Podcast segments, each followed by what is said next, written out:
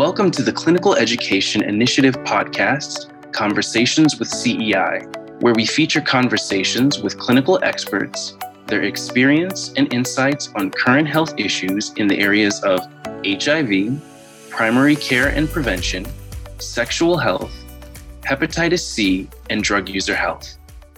My name is Lauren Walker, and I'm the Program Director for the Hepatitis C and Drug User Health Center of Excellence at CEI. On today's episode, I'll talk with Dr. Sharon Stancliff and Lisa Skill about xylazine, a drug used in veterinary medicine as a sedative with analgesic and muscle relaxant properties. Although not approved for use in humans, it's appearing more frequently in street drugs across the United States. Today, it's being used to heighten the effects of opioids and other central nervous system depressants and stimulants, and is being identified in doses of fentanyl and heroin, likely to amplify or lengthen their effects. Xylazine was first reported in Puerto Rico in the early 2000s, followed by Philadelphia, where it was added to the Medical Examiner's Office toxicology reports in 2006. It has since spread nationwide and currently poses a significant threat to public health. The presence of xylazine was officially noted in New York City in 2017 after an analysis of syringes obtained by the Department of Health were found to contain the substance. Since then, counties throughout the state, including Monroe and Tompkins, among others, have sounded similar alarms that xylazine has made its way into the local drug supply. In November 2022, the FDA issued a nationwide warning to healthcare professionals to be cautious of possible xylazine inclusion in fentanyl, heroin, and other illicit drug overdoses. I am honored to introduce today's guests who will help us review the basics of xylazine and talk about what clinicians in New York State need to know and can do to support their clients who use or may come into contact with the substance.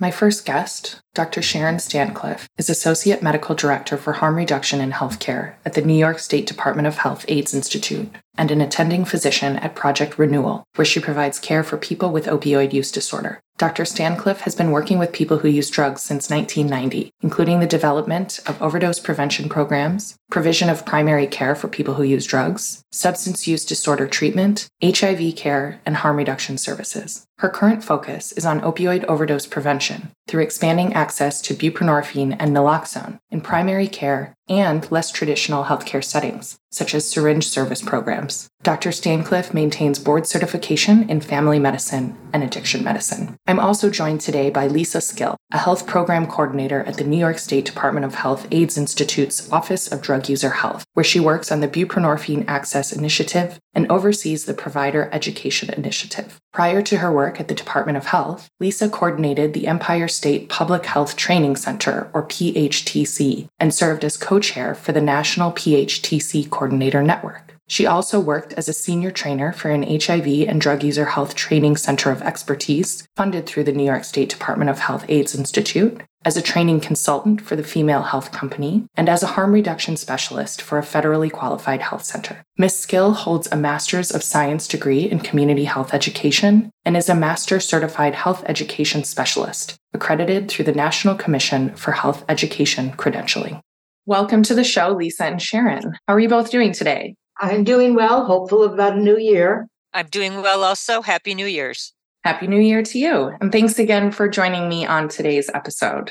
Let's dive right in with you introducing our listeners to xylazine or reminding them what it is. What does it look like and how is it used? Okay, so xylazine is a non opioid medication, which is relevant to some of what we'll talk about with overdose. And it's a veterinary medicine. It's used as a sedative and a muscle relaxant. It is not approved for any use in humans. However, over the years, starting back in Puerto Rico in the, the early 2000s, it's been added to street drugs, almost always at this time found alongside fentanyl. So it basically found in opioids. It is generally sold as a liquid, but it can be sold as a powder. And then the person who's adding it to drug will what's called salt it and turn it into a powder. So it blends in with powdered street drugs. It's rarely taken alone. We'll come back to that later. It can be ingested by injecting both intravenously, intramuscularly, subcutaneously, sniffing or snorting, swallowing, and we've got a little less data on smoking and vaping, but probably so. What would be the street names used for xylazine that clinicians might hear from their patients? Well, what we hear from Puerto Rico is tranq. Oh, I'm just losing my pronunciation, but animal anesthetic, tranq dope. I have not heard terms for it in New York City aside from people that lived in Puerto Rico at some point. Um, Lisa, can you add to that? I can let you know that from what we're hearing from folks through the Harm Reduction Coalition that do work a lot with folks that use drugs, that, yeah, I think mostly tranq and tranq dope are the terms that have been used. Yeah, so far I, I see patients, and so far none of them have heard of it. Now, they are all in treatment for their opioid use disorder, but many of them are still using. Interesting. And on that note, what's been your experience as a clinician? Have have you come into contact with clients who are using or has it been similar to what you said where it's it's so new that some of your clients haven't even heard of it? I probably have come into contact with it and I don't think that my patients or clients know what they're getting, but sometimes they tell me about really getting zonked out for a long period of time. So it makes me wonder what I'm actually seeing. I guess we'll talk about epidemiology in a few minutes. I did have the experience of going to Puerto Rico in maybe 2007 when it was really ubiquitous in the heroin supply. At that time, presumably heroin, not fentanyl. And the skin wounds that I saw were astonishing and truly horrifying. I won't go too far down that road, but I traveled to a lot of low income countries where heroin was used as part of my work. And I've never seen anything like Puerto Rico at that time. Lisa, I'm interested to hear your experience too from, from the non-clinical side at the Office of Drug User Health and what you are seeing in terms of epidemiology and reports of use from the people that you work with.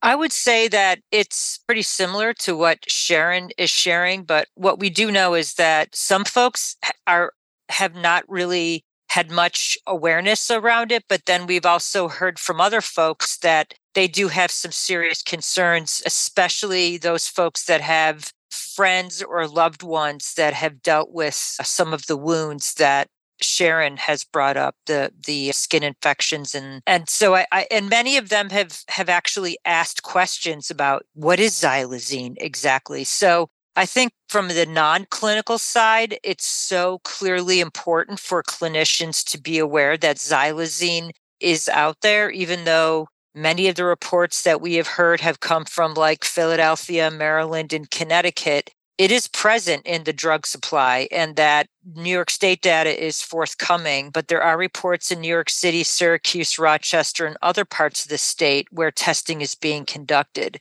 So it, it's crucial for clinicians to be aware and be able to talk with their patients about xylazine. Maybe we should talk a little bit about testing for xylazine. I'd love that. What are the options? that's a very complicated area at this point, And so that's part of why we don't have a lot of good data. Xylazine is metabolized very, very quickly. So it is hard to pick up in urine toxicology. We it's it's not created for human use. So there probably are labs that could add it on, but if it's transient in the urine, one will miss a lot testing that way. There are currently xylazine strips that apparently were created for urine in circulation. It's a bit of a confusing situation because they have some level of approval, but all of the experts I consult about xylazine have different experiences. Those may become available for us to distribute to patients and to use in various settings. Right now, there are people working on validating them at Johns Hopkins and at, at the Philadelphia Department of Health. I'm hoping that they will be useful, but I really wouldn't know what to do with them just at this point. So that means the data that we get is from law enforcement doing actual drug te- checking. And we get a little of that data. We don't have much from New York at this point. We, we see how ubiquitous, ubiquitous it is in Maryland and Philadelphia. And we've seen reports from New Jersey. And then we get data from autopsies. So those are pretty or sources of data in terms of getting a good surveillance. One perhaps trivial tidbit is that somehow xylazine is used in doping horses for racing. So one of my projects right now is to find veterinarians that are, are racetrack experts and see what their testing techniques are. Another challenge with xylazine diagnostic testing is that even with appropriate testing, xylazine may not be detected due to its rapid elimination from the body, which could be with a half life of 25 to 30 minutes. Yeah, and overdoses that metabolism doesn't happen so much. But if it's just somebody that's coming in and they used this morning and it's now two in the afternoon, I may not see anything at all. And to be clear, why would I want to test my patients for xylazine? I would want to test them so I could tell them what's in it. We added fentanyl testing to our panel several years ago because we wanted to tell our patients about it. And it doesn't change a whole lot of how we prescribe the buprenorphine we're seeing them for. It's just a matter of helping our patients understand. So, understanding that it wouldn't be for a surveillance purpose, what are the physical signs of xylazine intoxication? How would you know as a clinician that your patient may have used the substance recently? I would not really be able to tell it from any other sedative. First of all, xylazine is almost always seen with fentanyl. The number of cases out there of xylazine toxicity only because of itself is actually really, really small. People don't tend to take xylazine for fun. Some people do try it out. It's generally associated with veterinary offices, and deaths are very rare. Respiratory depression is a thing, but it's not like fentanyl and opioids. Usually, if there's going to be xylazine, there's going to be fentanyl and opioid on board. It looks like any other sedative and that they'll be nodding and very likely having respiratory depression because of the associated drugs. The thing that might distinguish it moving ahead is it lasts much longer. That's one of the reasons people apparently like xylazine, if they do, is it makes the more short acting fentanyl last longer. People talk about giving it legs. And so the sedation may last a lot longer, but it's not, you can't really tell somebody's having an overdose from what just by looking at them, even if you're an ER doc. You make a decision to give them naloxone because it might be that. So, from what I'm hearing, it's definitely possible to overdose on xylazine. Is that correct? It's possible to overdose on xylazine alone? Yes. Okay. Overdose deaths from xylazine alone are really rare. There is one paper that looks at about 98 cases of toxicity. One person died and they had actually mixed it with a lot of benzos, and I believe it was a suicide attempt. That being said, xylazine potentiates opioids. How much? We don't really know, but it's probably akin to benzodiazepines or alcohol in that it raises the risk of respiratory depression and respiratory cessation. And would it be safe to say that the physical signs of a xylazine overdose are, again, similar to other sedatives and the person might be unresponsive? Oh, absolutely. The, the person would, well, if they're overdosing, that's practically by definition unresponsive but determining which drugs are involved is something nobody should spend time doing and acting on it, and not something that, as far as I know, anyone can do. What would be the appropriate clinical response to a xylazine overdose then? Do any medications exist similar to naloxone for opioid use disorder and opioid overdose? No, there is nothing known to be safe for humans to reverse the effects of xylazine. We'll come back to that in a moment, but the treatment for that is entirely supportive. And I think there's a few things that we need to add on to what we do for opioid overdose responses in the field to consider. So if one thinks one is witnessing an overdose, naloxone, hopefully call 911. We know many people don't want to call 911, but if the sedation doesn't reverse, we really need to encourage people to call 911 a little bit more than usual because they may need more support. So, naloxone will reverse the effects of the opioid, but it will not touch the sedation associated with the xylazine, as far as we know. So, we will have this person who may be breathing, and that's as far as we're going to get with the naloxone it may be that they don't need more naloxone and that more naloxone will do anything for them. What they really need is to have their airway opened. Xylazine being a muscle relaxant may relax the throat muscles more. So we need to get back to this idea of airway when we're seeing an opioid overdose. Many of us have heard and observed that now that we have ready access to easily given nasal naloxone, people tend to just grab the next naloxone rather than concentrate on the airway and breathing for them, particularly because we have a pandemic. So we do need to add to our education a little bit to get people working on making sure the airway is clear and considering depending on various factors, respiratory support while waiting to see if the naloxone will do the trick. To quote an ER doc from Albany, it's about respiration, not conversation. And that might be something we really need to emphasize. Too much naloxone is better than not enough, but there are indications in the medical literature and from harm reduction sources that overusing naloxone may be associated with more respiratory complications from an overdose. So, after a person overdoses, or if they are a chronic xylazine user, is there a possibility to experience withdrawal? And what would that look like if, if it does exist? Like so many things with xylazine, we are relying on anecdotal reports from physicians, from patients, or people attending harm reduction. But yes, there appears to be pretty clearly a withdrawal syndrome. And we've known a little bit about it for many years. This withdrawal symptom set of symptoms is vague. There's dysphoria, there's anxiety, but it needs to be treated. We are seeing that people are having in other places harder times getting through opioid medical medically managed opioid withdrawal, hopefully to transition to something like methadone or, or buprenorphine that they may be leaving sites earlier because of this added discomfort with the xylazine withdrawal. And another piece about xylazine withdrawal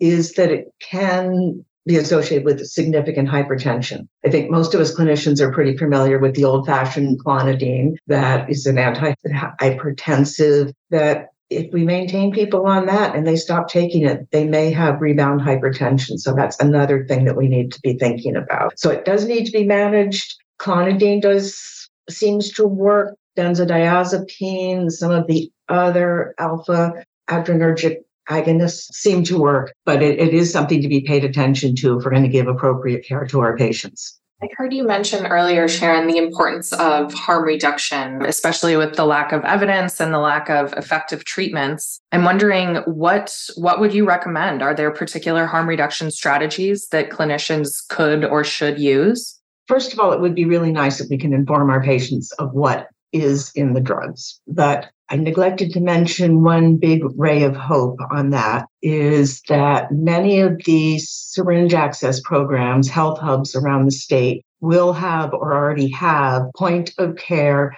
mass spectroscopy to test drugs so that people can go in the door, not sacrifice a lot of their drug, and find out what's in it. What will people do with that information? Well, people make a whole variety of choices with that information. We can all read the ingredients on our medical medicine bottles. People should have the right to know what they are taking. So that that I think is encouraging people to go use those sources. There may be within six months many such sites around the state. So OASAS is working on it too. So that's a piece of harm reduction that we could all begin to participate in. Hopefully, the, the strips are useful, but they won't give as much quantitative information. We really need to think about the skin wounds, and maybe we should just make that a separate section in a minute. But we need to think about the skin wounds and get early treatment for them. In terms of harm reduction for how we talk to our patients, they need to know that xylazine is there, that it may last a lot longer, that it is associated with the skin wounds. So some of the just the real basics injection hygiene if that is how they're they're using drugs most of the skin wounds are associated with injection but we're not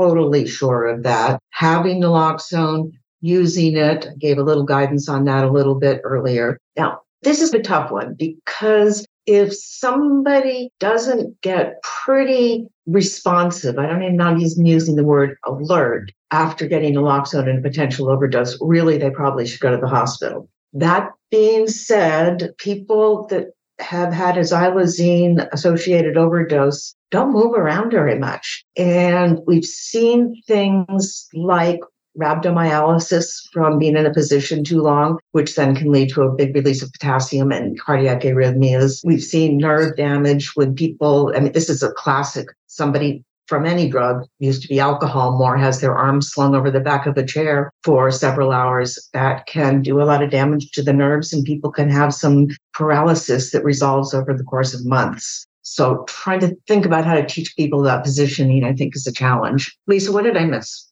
just some of the basic stuff like starting low and going slow, some of the basic harm reduction messages. You mentioned about testing your product, but maybe altering the way you ingest it, maybe sniffing versus injecting is safer. Also, just not using alone, trying to avoid using alone and making sure that if you're using in a group to stagger your use so someone is always alert some of those basic things. Because of the heavy sedation, be aware of surroundings and possessions, especially if you're not somewhere that's in a secure location. Yeah, there have been assaults and thefts associated with the very long knot. In fact, I wonder if one or more of my patients might have experienced that. They definitely have experienced the theft, whether or not it was associated with the length of what they were taking, I don't know. You've both mentioned the skin wounds. I feel like we've missed this piece. What should clinicians be looking for? And Sharon, you answered this question already, but are they directly related to injecting xylazine, or is there a chance that it is some type of impact of using the substance?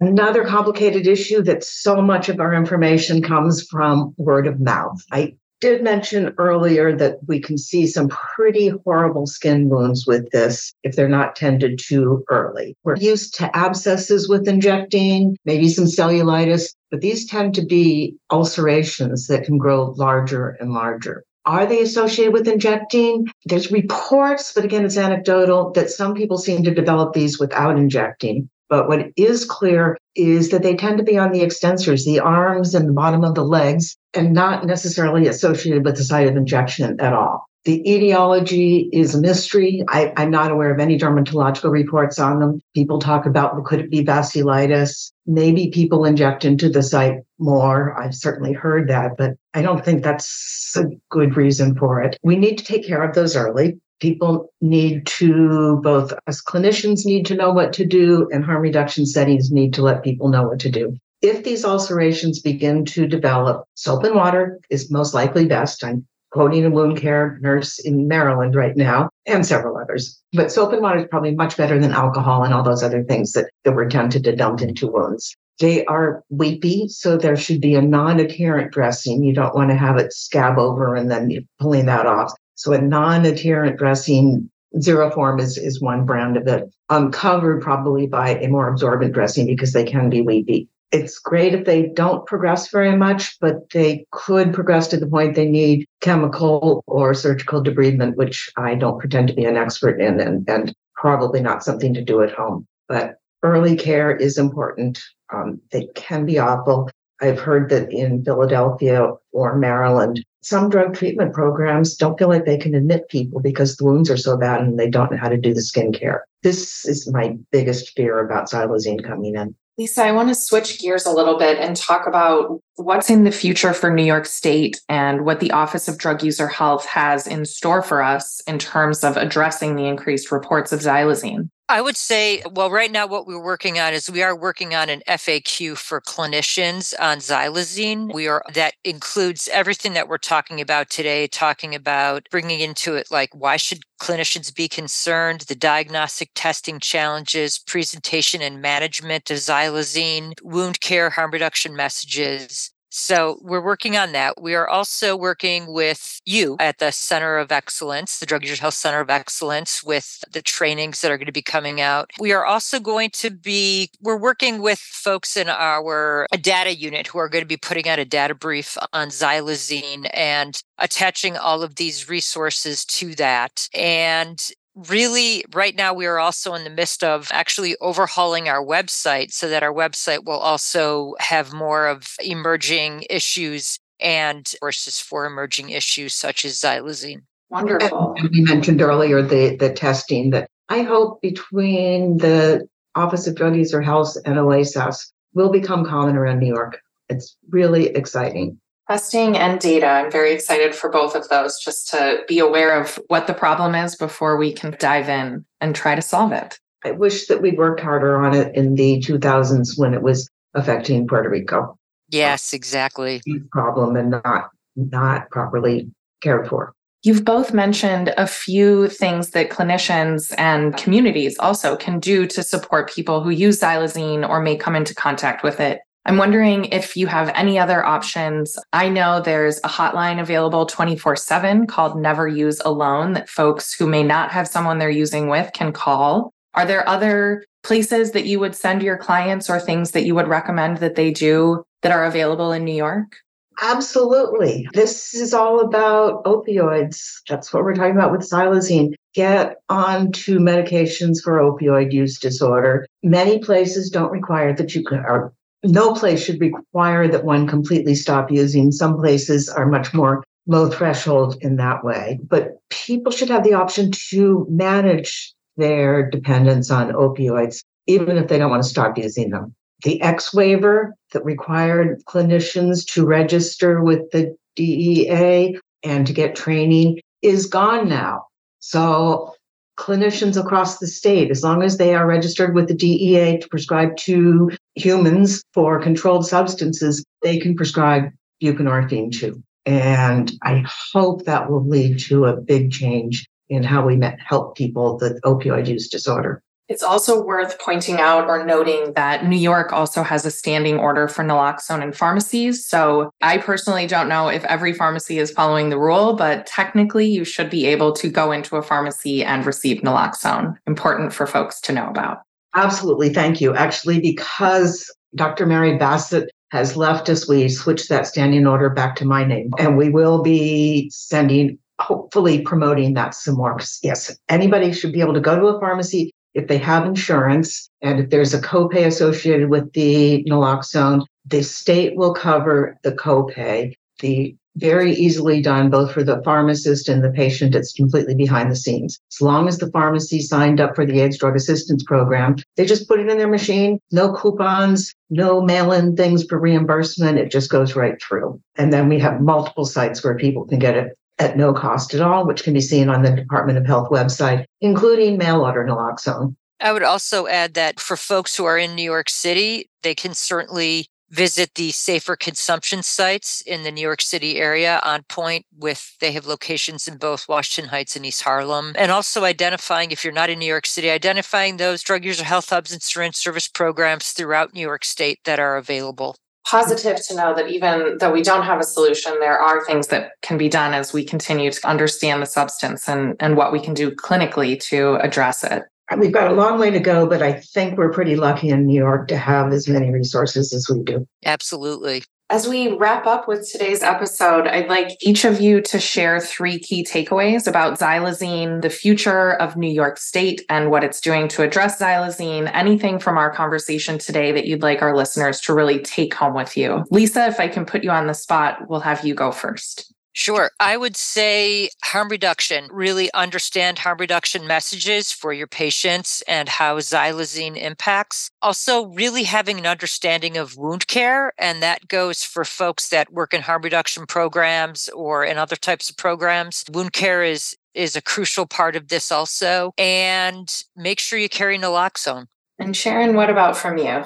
It's kind of hard to beat the. I would say that awareness and letting patients know what might be in their drugs is really important, but not punishing them because you found it in their their toxicology. We just need to keep people in care, whether it's medical care or substance use care. We need to keep people in care so they come to us when they have those wounds or dependence. I will again underline harm reduction. That's really key. And for those that are in public health that might be listening, getting in touch with your local health department or the state health department about what you're seeing. We need better surveillance, and anecdotal reports are really useful at this time. Thank you both again for joining me today. This has been very informative for me and, and I hope our listeners as well. I really appreciate your your sharing your expertise with us and learning more about this as as the data comes out.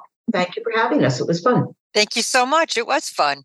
After talking with Lisa and Sharon, it's clear that there's still a lot we don't know about xylazine. While we have a long way to go before we fully understand the substance, I'm optimistic about the numerous harm reduction programs, clinical supports, and other resources we have here in New York State as we continue to work towards clinical and epidemiological understanding, as well as long term surveillance. We can and should teach clients what we know about xylazine and how to manage substance related wounds. We can also refer folks to syringe service programs to have their drugs tested for xylazine before use, or, if they're in New York City, to one of two safe consumption sites operated by OnPoint NYC. As Sharon mentioned, all of this is about meeting people where they are and giving them the dignity and autonomy to make their own health decisions, whether they include sobriety or not. I'm looking forward to the upcoming Department of Health data brief, FAQ, and clinical education opportunities around xylazine to continue to push the needle in the right direction.